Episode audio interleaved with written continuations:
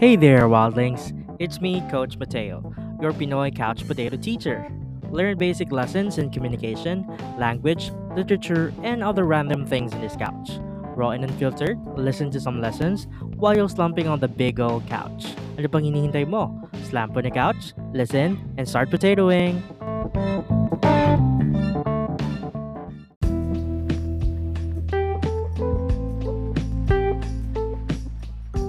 In this episode, discover the art of political correctness. What is it? Is it still important to sound politically correct? Tune in to learn more. Slump on your couch and listen.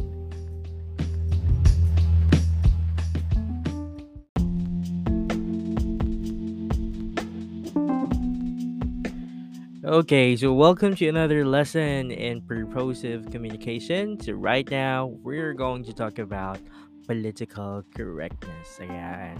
So, isa sa mga magagandang topic here in purposive communication. And personally, this is my favorite topic to discuss because this is very relatable at talagang magagamit mo talaga siya in your real life at sa pakipag-usap, sa pagka-comment on your social media platforms, and even sa mga, even sa pagkikwentuhan nyo ng mga circle of friends mo or ng mga social bubble mo. Uh, talagang magagamit talaga yung political correctness. So, ano nga ba yung political correctness? So, uh, well, we're not going to talk about politics like the depths, kumbaga yung mga malili- malalalim na topic about politics, but at least we're going to discuss how we can um, how we can use our vocabulary and how we can use different words to address Uh, all types of people. Okay, so yun po yung ating aalamin sa political correctness. Pero ano nga ba talaga ang political correctness?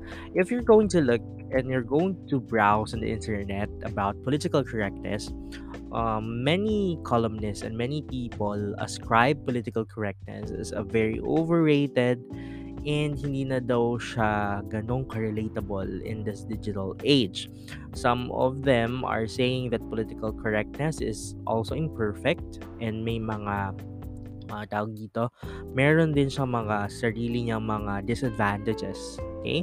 Pero right now, we're going to discover muna what is political correctness and what are the ways we can be political correct. Okay? So yeah, so tune in in our discussion. So una sa lahat, political correctness. So what is political correctness?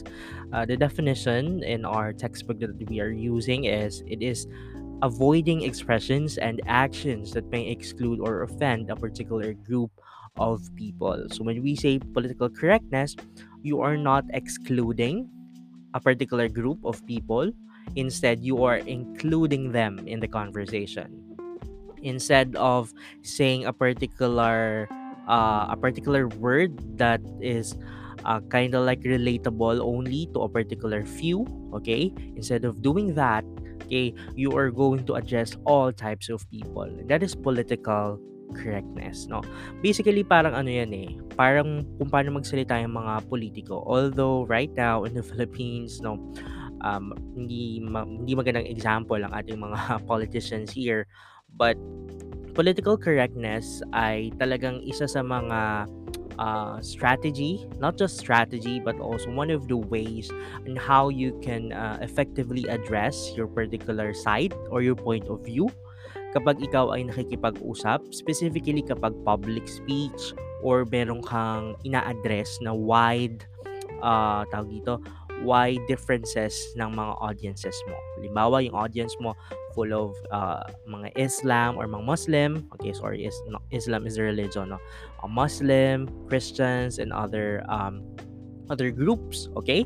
So, that is political correctness. Ano yung sasabihin mo kapag marami at iba-iba yung mga culture or iba-iba yung pinagmulan ng audience mo, okay? So, right now, we are going to discuss several ways on how to choose appropriate language, okay? This is according to Hogan Garcia, nineteen ninety-nine, okay? So, I think uh, this is Uh, some of the ways, pero ngayon in the digital age, meron na ring mga other ways on how we can appropriate, how we can choose appropriate language, okay? So, pero ito yung pinaka-fundamentals and mga basic steps on how we can choose appropriate language. Okay, so paano ba tayo makakapag-usap ng maayos sa iba't ibang mga tao? The first step is to reflect on disrespectful language, thoughts, and actions. Again, reflect on disrespectful language, thoughts, and actions. So, ang una daw na dapat natin gawin, siyempre, it, it, it always starts within ourselves. So, kailangan nating mag-reflect, paano ba ginamit sa atin or paano natin nagamit ang disrespectful language, thoughts, even thoughts, no? And action sa atin. Like, for instance, uh, you try to reflect, anong pagkakataon in your, in some points of your life, feeling mo na disrespect ka using a particular language. For instance, nung bata ka ba, were you uh, were you able to discover or were you able to reflect or look back kung paano ka inape or paano ka ginaso ng mga kaklase mo? For instance, it might seem like a joke from from hindsight, no, or from plain sight, yung paggamit ng mga salitang uh, kalalaki mong tao or babae ka pa naman or bakla ka. So yun yung mga ganong mga disrespectful norms or notions that you have experienced. So the first thing or the first step according to Hogan Garcia is you reflect on disrespectful language. So kailangan alamin mo ano yung impact nun sa'yo personally, and hindi lang yung sa sarili mo, but you're also going to check on different perspective. No, paano ba? Ano ba yung masasabi na disrespectful sa isang particular na audience or sa isang particular na culture? Okay? Because that is the first step. Okay? You reflect first. Napakahalaga ng introspection or nung pag-assess and evaluate sa sarili mo. Okay? Now, what's the next step? After we have reflected on our past experiences and how we observe it from the media as well, what's the next step? Okay, the next way or the next step on how we can um, we can apply political correctness is, according to Hogan Garcia, is use language that includes L G B T Q I A plus people. Okay, no, again, I'm not uh, expecting that you are pro-L G B T Q I A plus, or anti-L G B T Q I A plus, but whether you are pro or anti, what's important here, what's the important thing here is you respect and you use appropriate language, okay? Use appropriate language at iwasan natin ang mga microaggressions, okay? Dahil those are, uh, L G B T Q I A plus, are still human being at the end of the day. Now, I know you are familiar with L G B T Q I A, but let me just, uh, para alam natin, no? Let me just uh, narrate or enumerate. No? So, L is for lesbian, okay? G is for gay, okay? But uh, in the U S, in the U S context, gay is uh, synonymously used sa mga homosexuals. Like, siguro may magugulat kayo sa U S, she's a lesbian pero sabi gay siya, no, because gay is a wide term na ginagamit, okay? Pero in this particular sense, uh, gay is usually referred to a man who is attracted to the same sex, okay? Next is bisexual, okay? Bisexual is uh, attracted to both sexes. T is the transsexual and transgender, okay? Transsexuals, they have undergone uh, gender reassignment, okay, and they feel that they the uh the sex that was assigned to them at birth is not appropriate anymore, and they either choose to be non-binary or they either choose a particular uh gender to lean in, okay? Next is queer, or sometimes in other books it's questioning, okay? So those are the curious ones, and Uh, kumbaga medyo fluid yung kanilang gender. I is the intersex. Intersex, if I'm not mistaken, those are people that uh, scientifically they are born with two uh, two genitals. Okay, so it's up to them kung ano yung kanilang, how they are going to express their sexuality. And then we have asexual. Asexual, there's no sexual attractions at all. Okay, and then plus, marami pa po yan. At the end of the day, I'm not an L G B T Q I A plus expert, But soon, uh, I'm going to, I'd, I'd like to have a one-on-one talk with an expert regarding this, and maybe we can, uh, we can guest someone sa ating podcast show.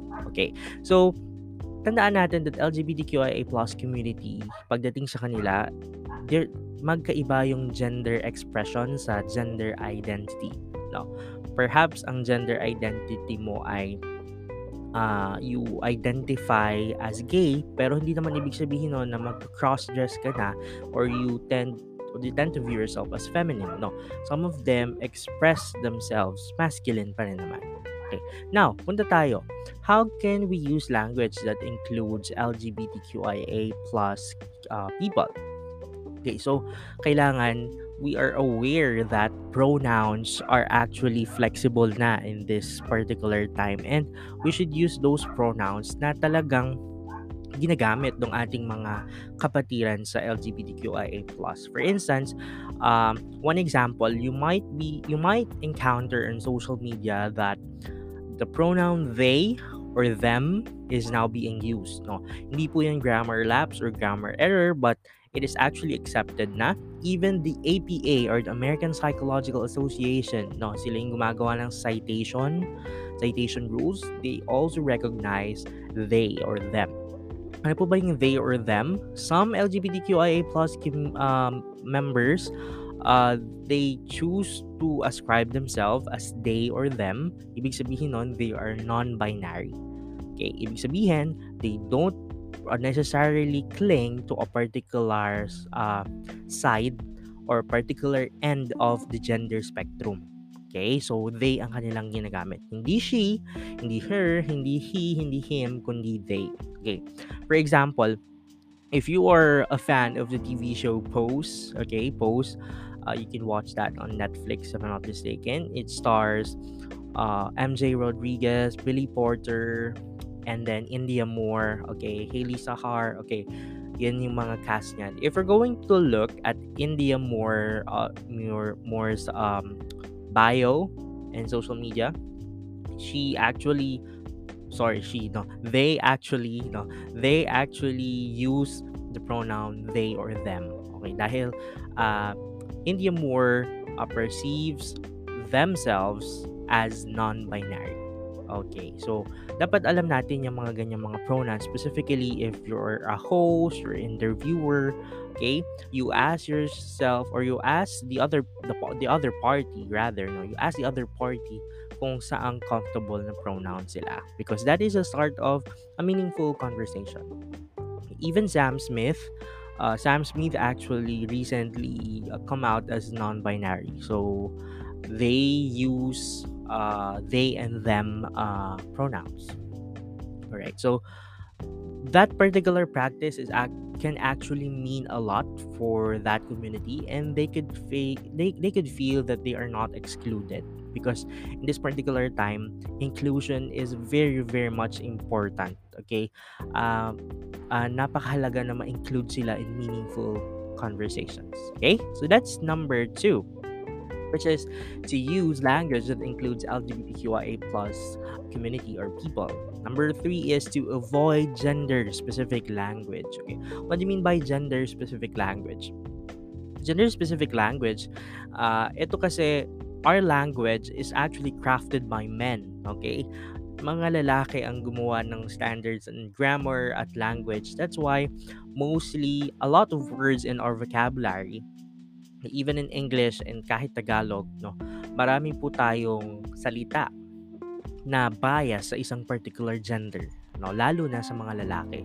Okay, halimbawa, we have the words chairman, mankind, okay, mankind, congressman, businessman, policeman, landlord, boyfriend or girlfriend, manpower, fireman, husband or wife. Those are actually gender-biased words. Again, those words that I have mentioned are gender-biased. Ibig sabihin nun ay pabor lang yun sa isang particular na gender. Ngayon po, hindi na po natin sa ginagamit. Let me repeat, as much as possible, you don't use those particular words. Okay, instead of mankind, you can say humankind. Okay, or humanity. Okay. Instead of chairman, you use the term chair or chairperson. Okay, businessman, okay, marami na po tayong mga strong businesswomen ngayon. And sila pa nga ang, med, ang talagang napaka-agile on their business and companies, okay? So, they are now business persons, okay, or representative, okay? Policeman, police officer na po yan, okay? Because hindi lang naman mga lalaki nagpo-police. Landlord, owner, okay? So, gamitin natin yung hindi lang bias sa isang particular na gender, no? Isa pa, halimbawa, when you're asking someone, do you have, uh, halimbawa, lalaki siya, automatically, you're going to assume na may girlfriend siya, so tatanong mo, may girlfriend ka na? Or kung babae siya, may boyfriend ka na? So instead of asking that particular question, dahil hindi mo naman alam at the end of the day yung sexuality, you might opt out to use a particular gender-neutral word. For, for instance, you can use the term partner, okay? Do you have a partner in life? Do you have a life partner? Are you living with somebody? So, yun yung mga gender-neutral language. Salesman is now salesperson. Manpower is workforce. Workforce na po. Maiden name is family name. And then fireman, firefighter. And then again, similar with boyfriend and girlfriend, you don't ask if meron siyang husband or wife. You ask na lang for spouse para safe and gender neutral. Marami tala- talaga tayong words na gender gender uh, neutral. Okay, marami tayong words na gender neutral. Usually dahil kasi hindi nga pabor sa mga kababaihan ang history. Uh, alam naman natin 'yan, hindi pabor sa kababaihan ang history at sa iba pang mga sexuality, no, hindi pabor sa kanila. That's why medyo bias sa mga lalaki ang ating language. At yan ay mapapatunayan ng iba't ibang mga uh, scholars na and uh, mga linguists na talagang marami tayong gender bias na words, and it's about time for us to use gender neutral na language. Okay. Halimbawa, for instance, semester. Semester is actually gender bias word. Bakit? Semester actually take its uh, roots from uh, semen, okay? Kasi during those time, ang mga nag-aaral lang sa university and higher education are men, okay? At wala pang babae. So imagine if we can change that change that to ovester, okay? From ovum, ovester, okay? So why not naman? Okay? Pero that's far naman, no? That's far-fetched na. Pero what I am gearing at is marami talaga tayong words deeply rooted in our language and culture na gender bias. Okay? At it's about time for us to take the initiative and use uh, gender-neutral language. Next is to avoid using explicitly religious terms and mixed religious company. Okay? Ano ibig sabihin nito? As much as possible, lalo na here in the Philippines, hindi lang naman tayo pure Christianity and pure Catholicism. Okay, marami pa tayong iba't ibang mga religion and other faiths. Okay? And even, uh, di ba, we have it's accepted naman that there are a lot of people na atheists or agnostics.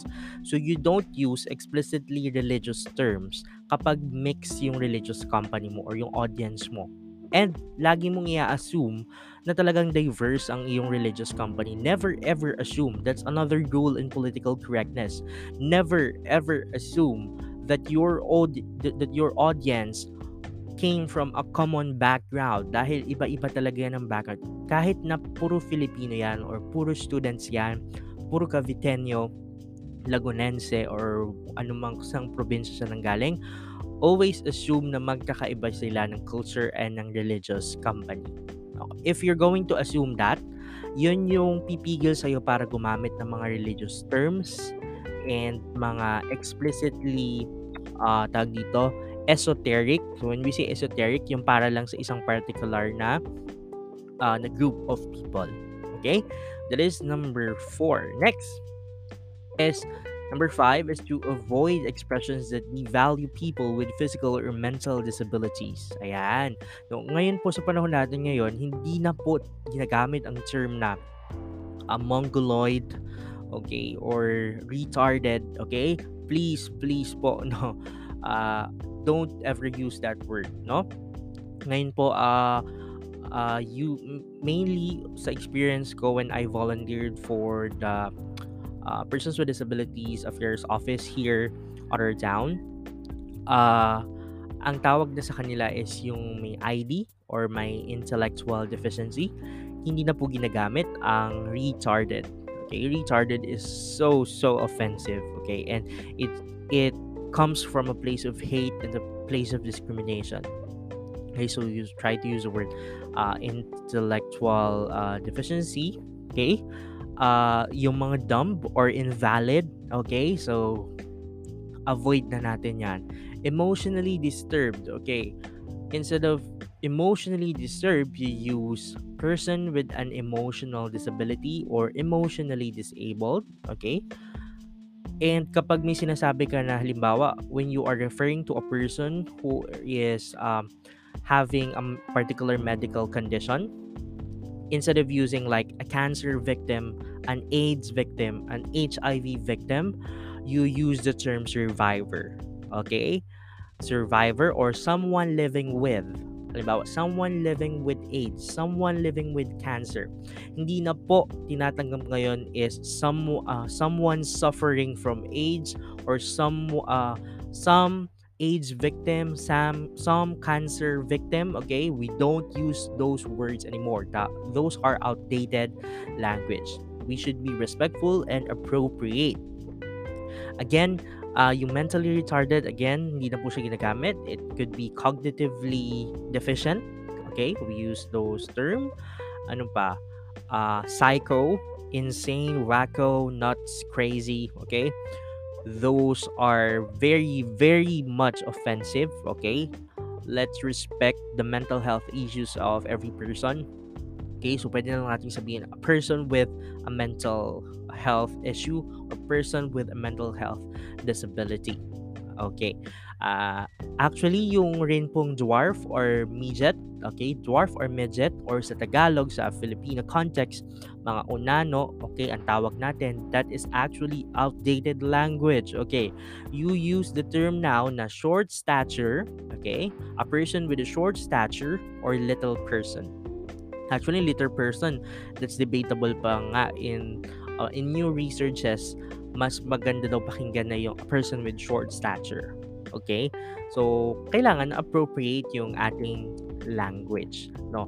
Hindi laging uh, kasi yung mga words na ginagamit natin with people with physical or mental disabilities, laging parang ang lumalabas ay parang may kulang sa kanila. Okay? Instead of using those words, Uh, that could be a big help to them to up- uplift their community. Okay, iwasan po natin mga expressions that devalue people. Okay, and another thing, okay, another thing, hindi na po ngayon uh, panggagaso ang pag sinabing baliw ka or what. Okay, uh, seryosong bagay na po ito, hindi lang po ito basta panggagaso yung using the term baliw or nahihibang. Okay, uh, all of those are in Filipino context, but avoid using those terms. Okay, avoid using those terms kasi uh, that can really trigger them in what they are experiencing and what they are uh, having in their life. Okay, so we try to avoid expressions that devalue people with physical or mental disabilities. The last one is to refrain from language that groups people into one large category. Again, uh, you avoid the use of language that groups people into one large category. Halimbawa, for instance, it nakagawian na natin na sabihin na Americans, okay, Americans yung mga nakatay, nakatira sa U S A or sa United States of America. Okay. But don't you think yung mga nasa South American continent, American rin din, din sila, right? But somehow we use America or American to refer to a particular group of people. Okay. Another, another thing, the term Asian. Although in general, Asian talaga tayo. But most people use this term or kumbaga na, although there's nothing wrong with using the term Asian, but my point is, or what I am pointing at is, sometimes Asian is now uh, nagiging fetish na lang siya. Okay, Did you get what I mean? Nagiging fetish na lang yung Asian. It's it's now a category na lang. Instead of being proud na Asian, okay? Maraming people, lalo na yung mga racists, okay? Yung mga racist na mga tao sa mundo, okay? They use Asian. At pag sinabing Asian, parang it connotes na mas mababang nilalang or whatsoever. Okay, so iwasan po natin yung mga words that group uh, uh, groups people into one large category. Why? Kasi at the end of the day, those people that you are grouping into one large category, they are actually different and came from a diverse background of culture. Okay? So iwasan po natin yan na laging mag-a-assume. Okay? If you're going to look sa discussion natin, one thing na makakatulong natin sa atin sa political correctness is actually to refrain from doing or having assumptions. Kasi pag inassume mo na, ah okay, mga ano naman to eh, puro Pinoy. Ah okay, puro mga ano to, mga straight. Ah okay, puro mga ano naman to, mga mga L G B T Q I A plus community. If we're going to assume lagi na pare-parehas lang ang mga group of people na nakakaharap mo, you're not going to be politically correct or hindi ka makakagamit ng appropriate language. Always, always, always include at always mong isipin at the back of your mind na magkakaiba ang mga tao. That's why you must address lahat ng taong yan. Okay? Now, here are some politically correct words and expressions. Some of these are uh, outdated na, okay? And some naman is yung mga equivalent niya ngayon, okay? So, di-discuss natin ano yung mga politically correct na mga words. Okay, halimbawa, for instance, uh, let's see here in the slide. Okay, for instance, The in the Philippines we have this so-called uh diba ang tawag natin squatters area, okay? That is actually not politically correct. That is actually economically deprived areas. Yun po ang tawag sa kanila. Economically deprived areas. Hindi po uh, ano ha, gagamit natin yung squatter. That is very very rude and offensive. Next is man-made. Instead of man-made, you use the term artificial because man-made is gender-biased, okay? Next, lazy. Instead of using the term lazy, lalo na ang mga education students, instead of saying that, oh, you're so lazy, okay? It might, uh, it might be changed to motivationally deficient, okay? Insane, reality challenge, okay? Huwag na po natin gagamitin ng insane. Reality challenge, okay? Then we also have stupid. Okay, stupid is such an offensive uh, word. Dapat ang politically correct uh, na equivalent niya is intellectually impaired. Okay. Mankind, humankind. Okay? Sex change, again. Again, sex change is not used anymore. Gender reassignment or gender surgery or gender operation. Okay. Unempl- unemployed, it is economically inactive. Okay, economically inactive. Next is best man for the job. Again, that is very gender biased. Instead of best man for the job, best person for the job. Okay, kasi kay lalaki o babae, bagay sa'yo yung trabahong yan. Dustman or janitor, it is now called sanitation engineer. Ayan. Okay, so those are some of the sample, no, the na mga outdated na non-politically correct na papalitan na natin ngayon with political correctness. Now, to sum up our topic, ano yung natutunan natin in this particular discussion? Okay. First things first, we have learned that we must address all types of people. Hindi tayo dapat gagamit mga words na bias sa isang particular na grupo ng tao or Uh, may pinapanigan ka or hindi katanggap-tanggap sa buong audience mo. At the end of the day, the purpose of communication is to form unions and to communicate your ideas to different types of people regardless of their background. Okay? So, I hope you have learned something about political correctness.